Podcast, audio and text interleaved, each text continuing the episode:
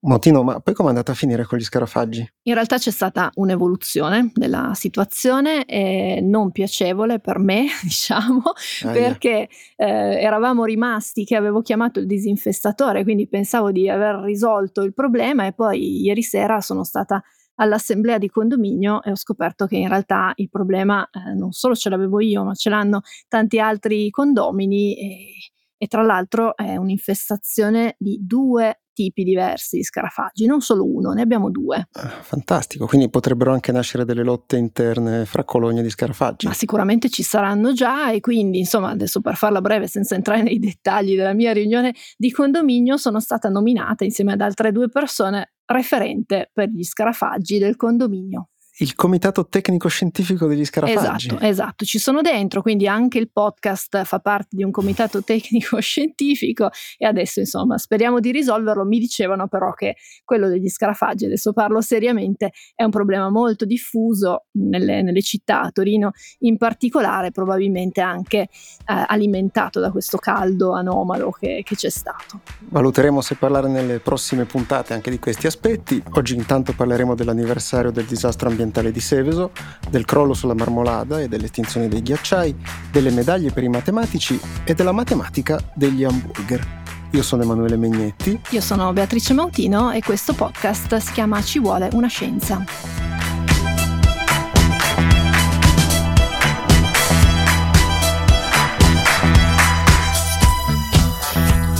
appunto ho sentito uno scoppio, no? sono corso fuori, no? Sentito un fischio, no. Ho visto che cosa hai visto? Una nube nera che mandava un puzzo proprio tremendo. Il 10 luglio del 1976, quindi quasi 46 anni fa, si verificò uno dei più gravi incidenti ambientali della storia italiana ma non solo italiana, potremmo dire della storia in generale. Una nube di diossina si sprigionò dalla fabbrica dell'Icmesa tra Meda e Seveso, in Brianza, una decina di chilometri a nord di Milano, e si diffuse su un'area abbastanza vasta, compresa soprattutto tra i comuni di Meda e Seveso, ovviamente, ma anche di Cesano Maderno, Limbiate ed Esio. La fabbrica era una fabbrica chimica di proprietà della Givaudan, un'azienda svizzera che produce aromi e fragranze e che era a sua volta controllata dalla Roche. All'interno della ICMESA si produceva triclorofenolo, che è una sostanza che viene impiegata nella produzione di tantissimi prodotti, diserbanti, fungicidi, disinfettanti, ma anche cosmetici, e che ha la caratteristica di trasformarsi, raggiunte determinate temperature, in una molecola dal nome difficilissimo, il 2378 tetracloro di benzodiossina, detto TCDD da qui in avanti lo chiameremo diossina facendo una semplificazione che speriamo ci vogliate concedere. Mozione approvata. La TCDD è una diossina particolarmente tossica, quindi tra i vari tipi di diossina questa lo è, in, è tossica in maniera particolare. Quel giorno per un incidente avvenuto all'interno di un reattore la temperatura è salita fino a 500 gradi e sono stati rilasciati nell'ambiente circostante chili, l'Istituto Superiore di Sanità parla di 15-18 kg di questa diossina, quindi parliamo di un disastro che ha provocato appunto questa nube che si è vista nei paesi vicini e che poi ha sparso diossina nel territorio circostante. La diossina può provocare tumori e danni gravi al sistema nervoso, però può avere anche effetti sul sistema cardiocircolatorio, al fegato e ai reni. Eh, può anche ridurre la fertilità e nelle donne incinte può provocare malformazioni al feto e anche aborti spontanei. Questi effetti però richiedono del tempo per manifestarsi, mentre altri sono più immediati. E fu proprio quello che accadde tra Seveso e Meda nel 1976, cioè si svilupparono prima degli effetti di tipo dermatologico. Si segnalarono per esempio diversi casi di cloracne, che eh, così dal nome potrebbe suggerirvi che abbia qualcosa di simile con l'acne, ma in realtà è una malattia della pelle di un altro tipo e che è caratterizzata da profonde cicatrici che poi possono rimanere per tutta la vita, lasciano proprio dei segni molto evidenti. E i casi erano iniziati ad aumentare, alla fine se ne sarebbero contati più di 300, soprattutto fra i bambini.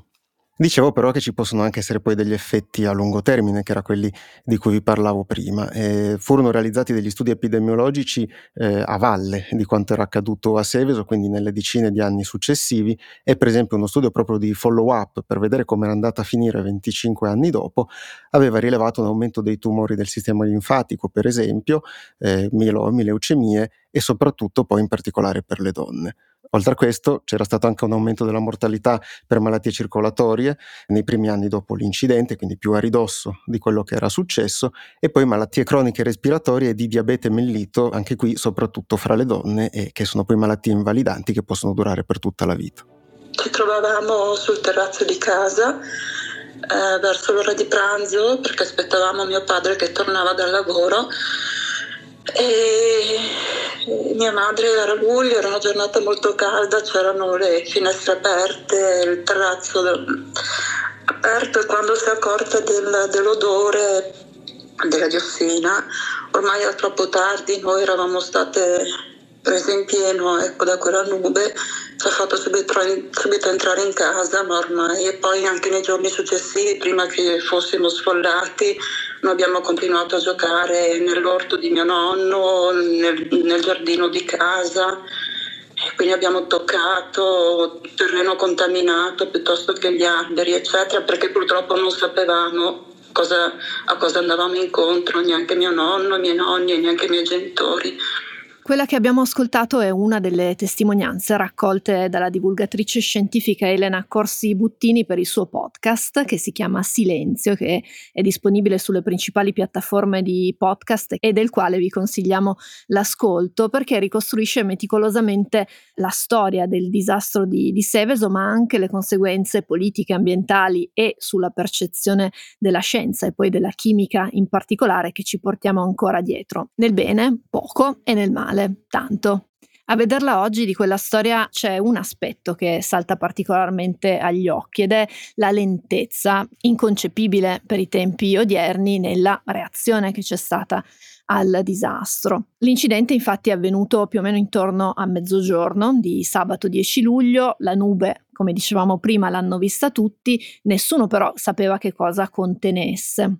La Givaudan ci ha messo quattro giorni a scoprire che cosa fosse contenuto all'interno della nube tossica e però nel momento in cui l'ha scoperto ha deciso di tenersi l'informazione internamente ancora per altri cinque giorni, quindi dal 10 luglio arriviamo al 19 di luglio. Ecco, quindi provate a immaginare che cosa stava succedendo in quel momento. Stavano per esempio aumentando i casi di cloracne di cui vi parlavamo prima e iniziavano anche a essere segnalati casi di avvelenamento fra gli animali. Eh, e quindi i sindaci e le autorità locali, sia di Seveso che di Meda, non sapevano bene come gestire questa situazione, proprio perché anche le informazioni su quali fossero le cause, che cosa ci fosse in questa nube, non era stato ancora chiarito dall'azienda e neanche da altre istituzioni. Quindi c'era anche un po' un rimpallo poi di responsabilità, come spesso accade in queste circostanze. E in tutto questo però la popolazione restava sostanzialmente ignara di che cosa fosse accaduto. C'erano state delle ordinanze anche piuttosto generiche che dicevano lavate la frutta di più oppure non usatela proprio, eh, evitate gli ortaggi che sono stati coltivati qui nella zona oppure anche ordinanze per abbattere capi di bestiame. In tutto questo l'azienda continuava a essere aperta e quindi gli operai erano costretti ad andare a lavorare normalmente, anche se poi c'erano state anche alcune manifestazioni sindacali proprio per quanto stava accadendo e ad alcuni di loro era stata chiesta di effettuare una bonifica di ciò che era successo lì eh, proprio nell'azienda e al reattore, però una bonifica che era fatta sostanzialmente alla cieca proprio perché non sapevano quali sostanze stessero maneggiando e quindi anche quali rischi ci potessero essere dalla loro esposizione. Quindi parliamo di 11 giorni dopo l'incidente, la cittadinanza aveva scoperto che si trattava di diossina perché erano state informate le autorità da parte dell'azienda e poi soprattutto questa notizia era finita sui giornali. Fu istituita un'area di evacuazione, la cosiddetta zona A, che era proprio intorno alla fabbrica e che poi era stata estesa nei giorni successivi fino a coinvolgere un totale di circa 700 persone. Nel mentre sono successi un po' di pasticci anche abbastanza grossi. Uno di questi lo racconta proprio Buttini nel suo podcast riferendosi a uno zero saltato all'interno di un numero che eh, riguardava però la determinazione dei quantitativi di, di diossina nell'aria e che è saltato da una trascrizione all'altra. Sono cose che capitano, però quando si tratta di temi così, così seri e così gravi anche per la salute e la vita delle persone forse non dovrebbero capitare. Proprio intorno a questo e ad altri errori abbastanza grossolani nella gestione di, di questo disastro ambientale è emersa nel dibattito pubblico e poi nella scena politica anche italiana una figura che ha poi segnato la storia dell'ambientalismo della nostra nazione. Parliamo di Laura Conti che era medico e eh, ex partigiana all'epoca ed era consigliera provinciale per il Partito Comunista nella provincia appunto di Milano e che si era interessata dell'incidente di Seveso fin dai primi giorni, seguendo soprattutto le questioni più scientifiche in quanto medico. Conti ha poi scritto un libro diventato il libro più famoso dedicato alla storia di Seveso, un romanzo chiamato Una lepre con faccia da bambina che è nato come romanzo per ragazzi dove il riferimento, a partire appunto da, dal titolo, è alle malformazioni provocate appunto dalla diossina. Quattro anni dopo il disastro, nel 1980, Conti fondò Legambiente, l'associazione ambientalista che tutti immaginiamo conosciate.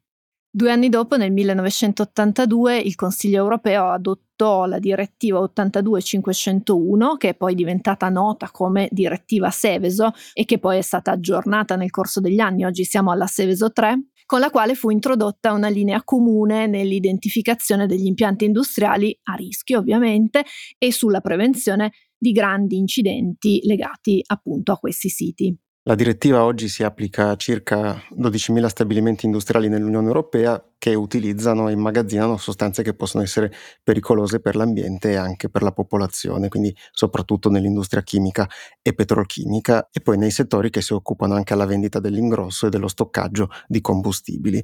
E l'obiettivo appunto di questa direttiva è di controllare i rischi di incidenti gravi che si possono verificare nel momento in cui vengono prodotti o poi maneggiate queste sostanze pericolose e al tempo stesso obbliga gli Stati membri a elaborare dei piani di emergenza che possono essere utilizzati nel caso in cui si verificano degli incidenti, come era del resto successo a Seveso, abbiamo visto un piano non esisteva, e che comprende anche il diritto della popolazione a essere informata su quanto è avvenuto ed eventualmente ad avere giustizia nel caso in cui si profilino poi anche delle strascichi legali. Nelle chiese brianzole i parroci fanno dell'aborto l'argomento centrale delle loro prediche e insieme agli esponenti democristiani locali accusano i collettivi femministi e il partito radicale di voler strumentalizzare il disastro di Seveso per legalizzare l'aborto eugenetico. C'è un ultimo pezzo importante della storia di Seveso che oggi è più che mai attuale. Perché quando si è finalmente scoperto che la nube tossica conteneva diossina, una delle prime preoccupazioni è stata rivolta alle donne che stavano portando avanti una gravidanza, perché erano arrivate delle informazioni dagli studi scientifici sugli effetti teratogeni della diossina, quindi sulla possibile malformazione dei feti. Tra i primi a prendere posizione ci fu Giovanni Rivolta, che era assessore regionale della Democrazia Cristiana, che proprio alla fine di luglio fece una dichiarazione che creò un poco di scompiglio, come racconta anche nel suo podcast Buttini. Aveva dichiarato che ogni decisione doveva essere lasciata, virgolette, la libera determinazione delle interessate. Urca. Esatto, quindi introduceva un elemento così di eh, autodeterminazione, possiamo dire così, per le donne che all'epoca era tutt'altro che scontato, visto che ricordiamo in Italia in quel periodo la possibilità di abortire era legata appunto a aborti terapeutici e che erano sostanzialmente decisi dai medici. Ci furono quindi innumerevoli reazioni a queste dichiarazioni, poi anche ad altre. Si aprì eh, un dibattito. Nicola Delfi sulla stampa propose di rendere l'aborto per le donne di Seveso addirittura coatto, perché a suo modo di vedere in questo modo si sarebbe cancellata, anche qua citiamo testualmente, ogni resistenza affettiva, ogni scrupolo morale o di natura religiosa nelle persone interessate.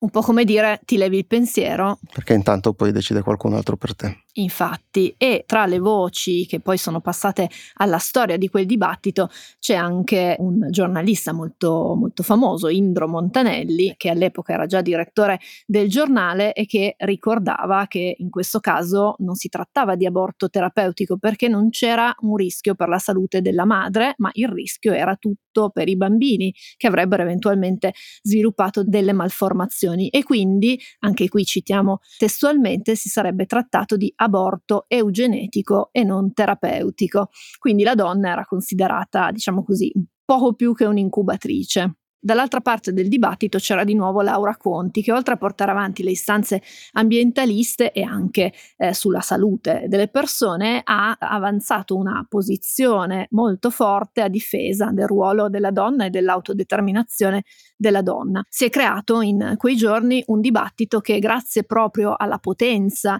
delle immagini che arrivavano da Seveso è arrivato poi sulle prime pagine dei giornali ed è quindi entrato nella discussione pubblica. Non è che all'epoca non si parlasse di aborto, ma quella è stata la prima occasione davvero nazionale in cui si è iniziato a discutere di questi temi. Il governo Andreotti in mezzo a questa discussione che si era fatta così appunto molto più accesa e che derivava poi anche da, da battaglie, da impegno politico degli anni precedenti da parte di attivisti e da chi sosteneva la necessità di una legge che normasse l'aborto, trovò una soluzione di compromesso un po' così. Strano. un po' la democrazia cristiana e in sostanza consentì alle donne di Seveso che desideravano abortire di farlo, aprendo di fatto la strada a quella che poi sarebbe diventata la legge 194 di, del 1978, quindi di un paio di anni dopo Seveso, che avrebbe proprio normato l'aborto. E questa facoltà fu poi così scelta, questa via, da una trentina di donne incinte di Seveso. E oggi che cosa c'è a Seveso? Perché insomma sono passati 46 anni, il territorio è cambiato molto anche da un punto di vista così industriale. Eh, lì dove c'era l'Icmesa oggi c'è un parco, un parco che si chiama Bosco delle Querce, che in realtà eh, corrisponde a tutta quella che era la zona A, quella che tu hai descritto prima come la zona immediatamente attorno alla fabbrica, quella che è stata evacuata per prima e eh, all'epoca appunto c'è stata una grossa opera di bonifica che ha previsto il raschiamento di decine di centimetri, si è arrivati anche a 80 centimetri di terreno che poi è stato interrato in vasche enormi di cemento armato antisismiche che sono tuttora monitorate per vedere che non rilascino nell'ambiente diossina e all'interno di queste vasche, oltre al terreno, ci sono resti di edifici, mobili, oggetti personali, carcasse di qualcosa tipo 80.000 animali che sono stati abbattuti o che sono morti intossicati dalla diossina.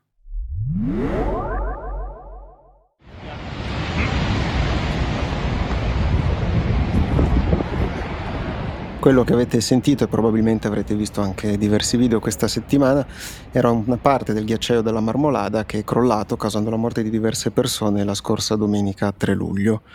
La notizia è stata ripresa da molte testate, da molti giornali in tutto il mondo e anche perché è stata portata come un esempio tangibile degli effetti del cambiamento climatico, qualcosa di così più drammatico e immediato rispetto ad altri effetti del riscaldamento globale.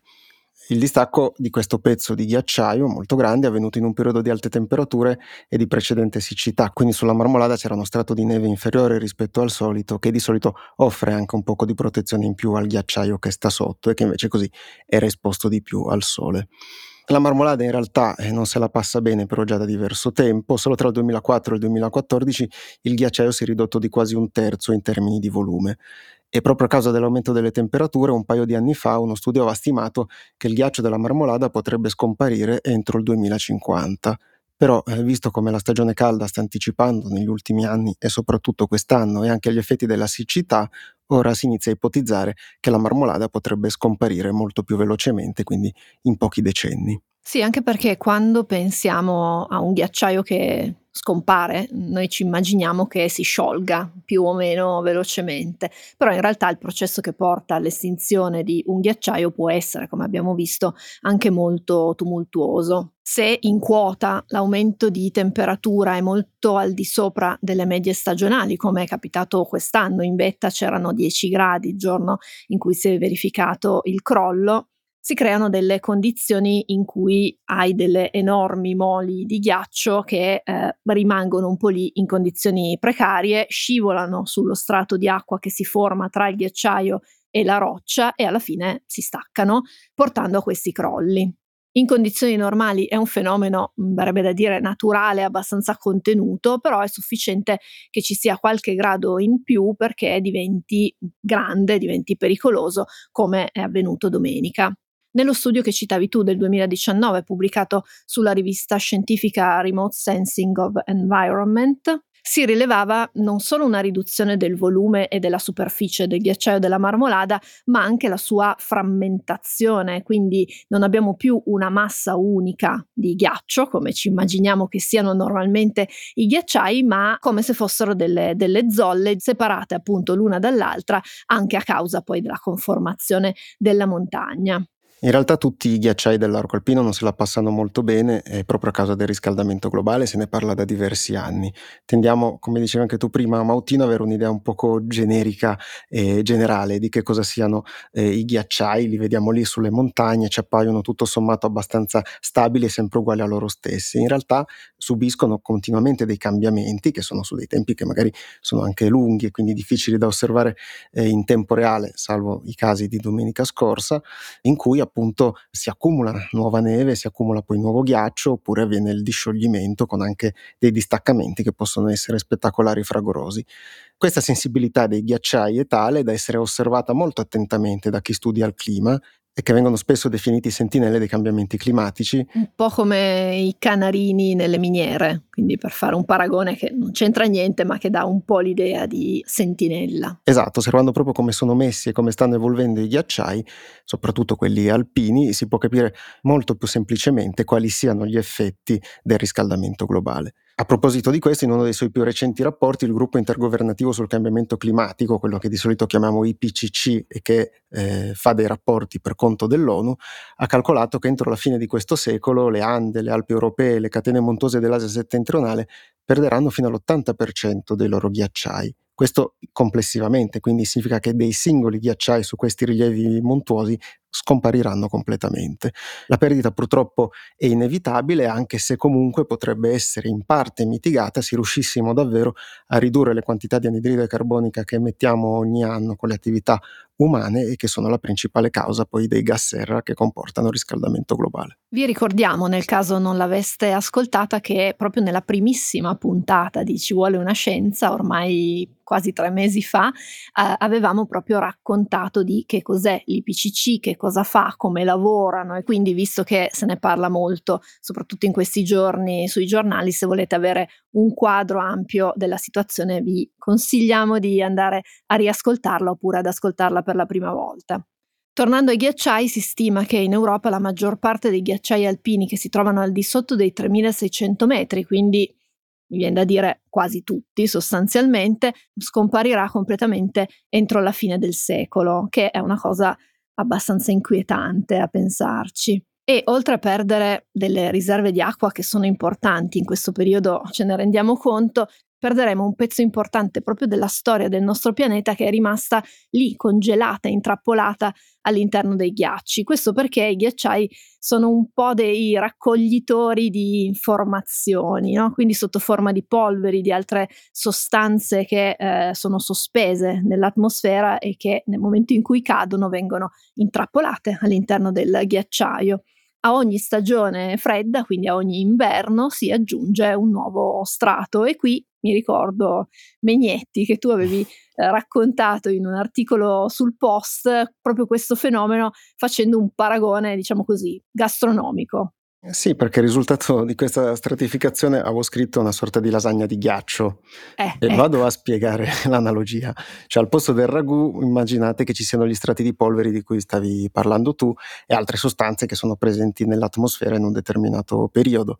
Queste si compattano e si creano vari strati, quindi proprio una lasagna e se si possono poi analizzare questi vari strati si può ricostruire che cosa stava succedendo nell'atmosfera in un certo periodo storico. Per farlo come si fa? Si fanno dei carotaggi quindi qua altra analogia gastronomica, ma non è colpa mia, si chiamano proprio così perché i cilindroni lunghi di ghiaccio che vengono estratti si chiamano carote e che se poi vengono analizzate dal basso, quindi dalla parte più profonda verso l'alto, appunto si può andare indietro anche di un sacco di tempo. Eh, se si fanno per esempio dei carotaggi in Antartide dove i ghiacci sono altissimi, sono molto spessi, si può arrivare addirittura fino a oltre un milione e mezzo di anni fa, quindi analizzare com'era il clima tantissimo tempo fa e con una maniera molto più affidabile poi anche in tempi più recenti rispetto a quello che si può derivare per esempio anche dalle cronache storiche su come era messo il clima. Mentre invece con i ghiacciai alpini, che sono ovviamente più sottili relativamente rispetto a quelli dell'Antartide, si arriva a qualche decina di migliaia di anni fa.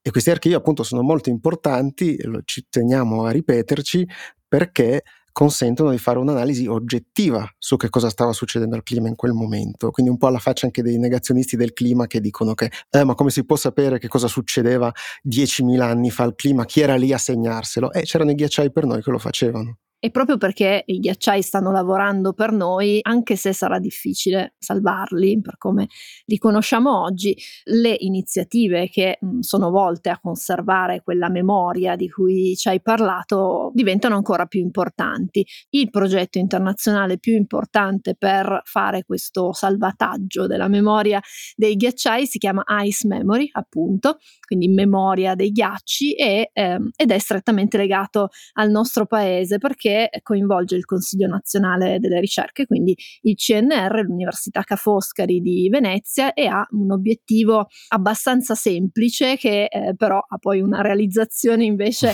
no, non così banale, anzi decisamente complessa. L'idea è quella di andare a recuperare i carotaggi dai ghiacciai a rischio, quindi per esempio quello della marmolada, e conservarli in un grande archivio quindi una specie di frigorifero gigante nel quale conservare queste carote da realizzare non in un frigorifero vero, ma in un frigorifero naturale, potremmo dire, quindi in Antartide, che al momento è il posto insomma, dove, dove il freddo si riesce a mantenere più a lungo. Questo progetto Ice Memory svolge diverse attività di rilevazione e di prelievo qui nell'arco alpino. Questo progetto, oltre al ghiacciaio della Marmolada, si occupa anche di altri ghiacciai considerati a rischio, anzi molto a rischio, per esempio il versante nord del Gran Combin tra il Monte Bianco e il Monte Rosa, mentre più a est il Montasio che è destinato a scomparire abbastanza presto, quindi nel giro di, di qualche decennio, come avverrà anche per il Calderone, che è il, l'unico ghiacciaio degli Appennini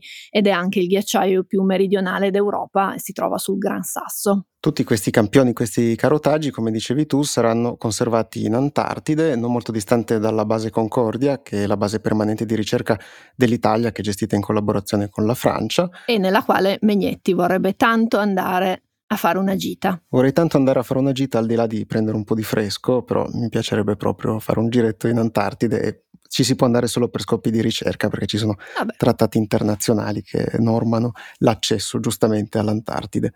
Potremmo fare una puntata speciale di Ci vuole una scienza dalla base Concordia in Antartide, sarebbe bellissimo. Sarebbe bellissimo, forse batteremo un po' i denti, ma...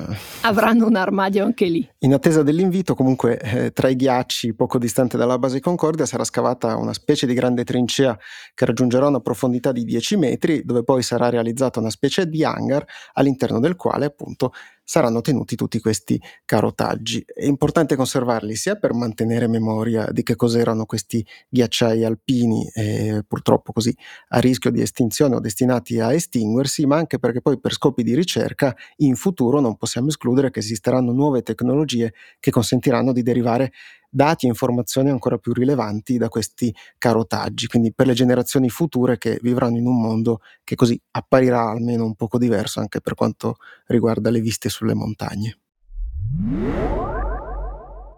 The first uh, prize announced is for Hugo Duminil Copin from the University of Geneva and the IHES, the Institut des Hautes Études Supérieures. Megnetti, come stai messo a matematica? 2 più 2 fa 4. Aia, vabbè, siamo messi allora più o meno allo stesso livello. Eh, ma comunque perché questa domanda? Eh, perché adesso dobbiamo parlare del più alto riconoscimento internazionale ai matematici. Ah, la medaglia Fields? Esattamente, bravo Megnetti, perché martedì 5 luglio, durante una cerimonia a Helsinki in Finlandia, l'Unione Matematica Internazionale ha conferito quattro medaglie Fields a quattro giovani matematici L'aggettivo giovani non è messo a caso, ma eh, una delle caratteristiche di questo premio è di essere assegnato solo alle persone che abbiano meno di 40 anni, quindi io sono già esclusa eh, purtroppo no, non posso più vincere. Io a conti fatti, visto che parliamo di matematica, per un soffio valgo ancora giovane allora. Ah bene, dai, allora sei ancora in tempo. I quattro vincitori sono Hugo Duminil Copin di 36 anni che lavora a Parigi all'Istituto di Alti Studi Scientifici, Jun Hu di 39 anni, quindi al pelo sotto i 40, che lavora a Princeton negli Stati Uniti, James Maynard di 35 anni dell'Università di Oxford nel Regno Unito e Marina Wiazowska di 37 anni che lavora a Losanna in Svizzera al Politecnico Federale. Tra l'altro Wiazowska è la seconda donna nella storia ad aver vinto la medaglia Fields dopo la matematica iraniana Mariam Mirzakhani che l'aveva vinta nel 2014 e della quale magari avete sentito parlare perché è stata protagonista anche di racconti per bambine, insomma per cercare di ispirare le bambine allo studio e anche alla pratica della matematica. Ok, l'attribuzione della medaglia Fields avviene per cose estremamente complicate di matematica possiamo cavarcela dicendo che sono così complicate che meriterebbero più e più puntate di Ci vuole una scienza e forse non saremmo neanche così in grado di raccontarle eh, bene bene, però se volete trovare un riassunto che è comunque abbastanza puntuale e vi dà l'idea, lo potete trovare su YouTube, c'è un canale che si chiama Math Segnale. Come il BAT segnale, ma Math con l'H tra l'altro. Esatto, salutiamo gli appassionati di fumetti e in questo caso così troverete un po' di informazioni per farvi meglio un'idea, ma prima finite di ascoltare questo podcast. Le medaglie Fields sono state ideate da John Charles Fields, incredibilmente ha lo stesso nome della medaglia, e furono assegnate per la prima volta nel 1936 e in un certo senso possono essere considerate il Nobel per la matematica, visto che non esiste un premio Nobel per la matematica. Sul perché non esista un Nobel per la matematica, così eh, sono emerse negli anni diverse leggende, è molto difficile verificare che cosa sia vero e che cosa sia falso. Si è detto per esempio che Alfred Nobel odiasse la matematica e questo derivava forse dal fatto che la moglie, secondo alcune versioni, aveva una relazione con un matematico e quindi questo aveva un po' destabilizzato eh, Alfred. Altre ipotesi riguardano invece l'esistenza di un altro premio per la matematica che esisteva già all'epoca e che era stato istituito dal re di Svezia e quindi c'era già la casella occupata per quel tipo di premio nel paese o forse più semplicemente Alfred Nobel non reputava la, la, matematica così come la biologia, e questo devo dire che me la sono sempre legata un po' al dito questa cosa, come degna appunto di ricevere un riconoscimento. Ok, Mautino vuole il Nobel per la biologia. No, no, mi piacerebbe che ci fosse. In realtà i due premi, quindi i premi Nobel e la medaglia Fields, sono sostanzialmente diversi. Il primo e più importante elemento di diversità è questa limitazione dell'età che è stata voluta proprio dallo stesso Fields ed è stata introdotta con l'intento di premiare non solo il lavoro già fatto dai matematici, ma anche di incoraggiare quello, quello futuro. No? Quindi questa è una differenza grossa con il premio Nobel, che invece è una specie di premio alla carriera, potremmo dire, no? un premio alle grandi scoperte. E proprio a supporto di questa spiegazione, quattro anni fa, in occasione della consegna della tornata precedente delle medaglie Fields, tra l'altro aveva vinto un italiano, Alessio Figalli, era uscito un rapporto di Michael Barani, che è uno storico della matematica al Dartmouth College, che aveva riportato il ritrovamento dei verbali e delle lettere delle prime riunioni di assegnazione del premio. Le medaglie Fields, così come i premi Nobel, hanno l'obbligo di secretare i verbali e tutta la corrispondenza per un certo numero di anni molto lungo. Dalle lettere e dai verbali ritrovati emergono delle discussioni accesissime tra i membri del comitato, per esempio sulla definizione di che cosa sia giovane, d'altronde erano matematici e quindi erano lì che discutevano, ma 40 anni è troppo, è troppo poco, insomma dove mettiamo l'asticella no? di giovane, ma anche poi sul significato stesso del premio, no? e quindi lo diamo a chi ha fatto grandi scoperte, per quanto si possa parlare di scoperte in ambito matematico, oppure a chi, insomma, alle giovani promesse. Eh, infatti se vai così a rivedere anche le, le relazioni eccetera che ha portato alla luce eh, Barani c'è l'esempio del 1958 quando le medaglie andarono all'inglese Klaus Roth e al francese René Thom e rimase invece fuori dalla premiazione John Nash altro matematico insigne che molti di voi ricorderanno per il film Beautiful Mind dove era interpretato da Russell Crowe e proprio Nash, quello vero, non Russell Crowe, anni dopo si chiese apertamente perché non avesse vinto per i contributi che aveva dato alla matematica. E dai documenti che sono stati ritrovati è emerso che era stato escluso non tanto perché eh, non fossero importanti le scoperte che aveva fatto in ambito matematico, ma perché tutto sommato proprio per quello non aveva bisogno della medaglia Fields, era già affermato e lo sarebbe poi diventato ancora di più negli anni successivi, avrebbe anche poi vinto il premio Nobel e quindi eh, la commissione così preferì attribuire il premio invece a due matematici relativamente sconosciuti che però avevano portato un avanzamento importante nelle teorie matematiche. La matematica non sarà mai il mio mestiere.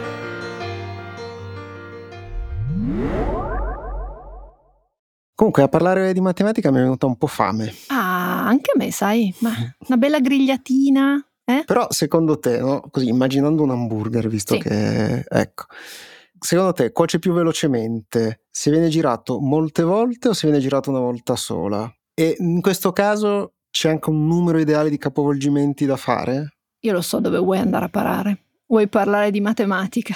Eh sì, eh, eh, restiamo un po' in ambito e in argomento. L'hai vista la notizia dell'hamburger cotto più efficientemente? L'ho vista, l'ho vista, di questo matematico Jean-Luc Tifo della Università del Wisconsin a Madison negli Stati Uniti, che appunto ha creato un modello matematico per rendere più efficiente la cottura dell'hamburger, che è già un po' una cosa bizzarra, eh? Esatto, però visto che si è preso la briga, così possiamo dire che immaginate un hamburger dello spessore di un centimetro. E fin E qui fin qua. ci siamo.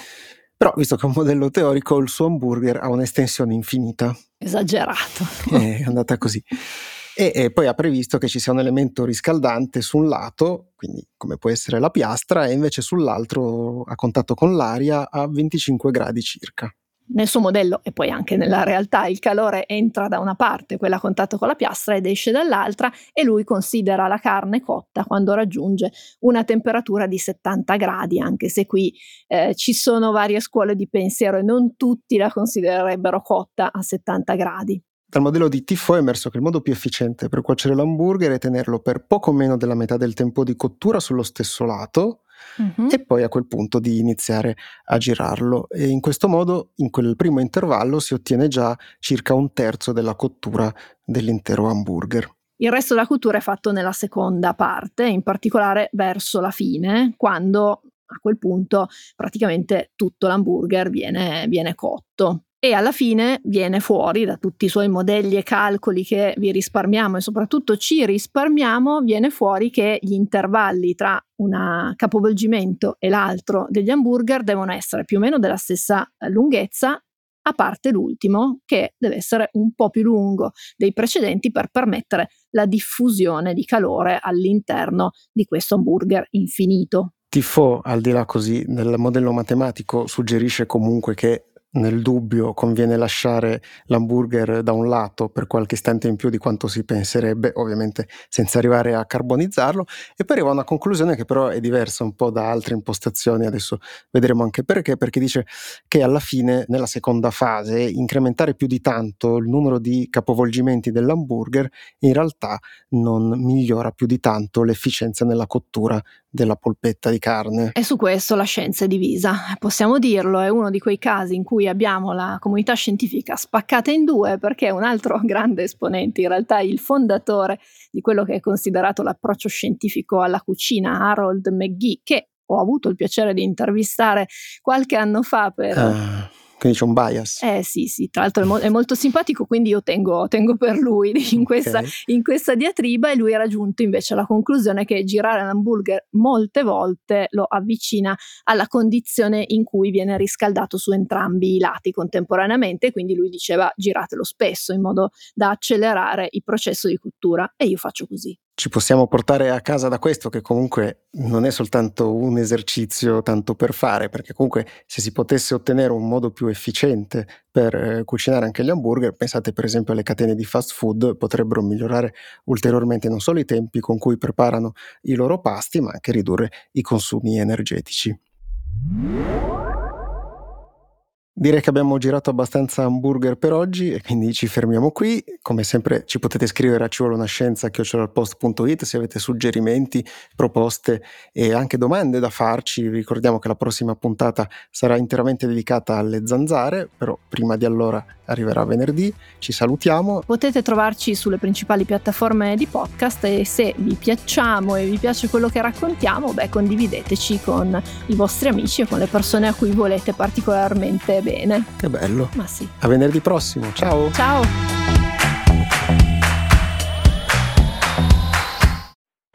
Come si decide un libro, chi lo vende, chi lo promuove, che economie ha, come funzionano le librerie? Sono tutte cose che il Post prova a spiegare quando si occupa dei libri.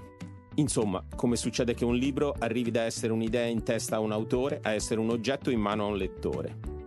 Adesso lo raccontiamo dal 21 marzo con le 10 lezioni sui libri, un corso online del Post per capire come funzionano ruoli e meccanismi nel mondo dell'editoria, insieme a me, che sono Luca Sofri, e a chi queste cose le fa di mestiere. Per iscriverti puoi andare sul post o scrivere a scuola chiocciola ilpost.it.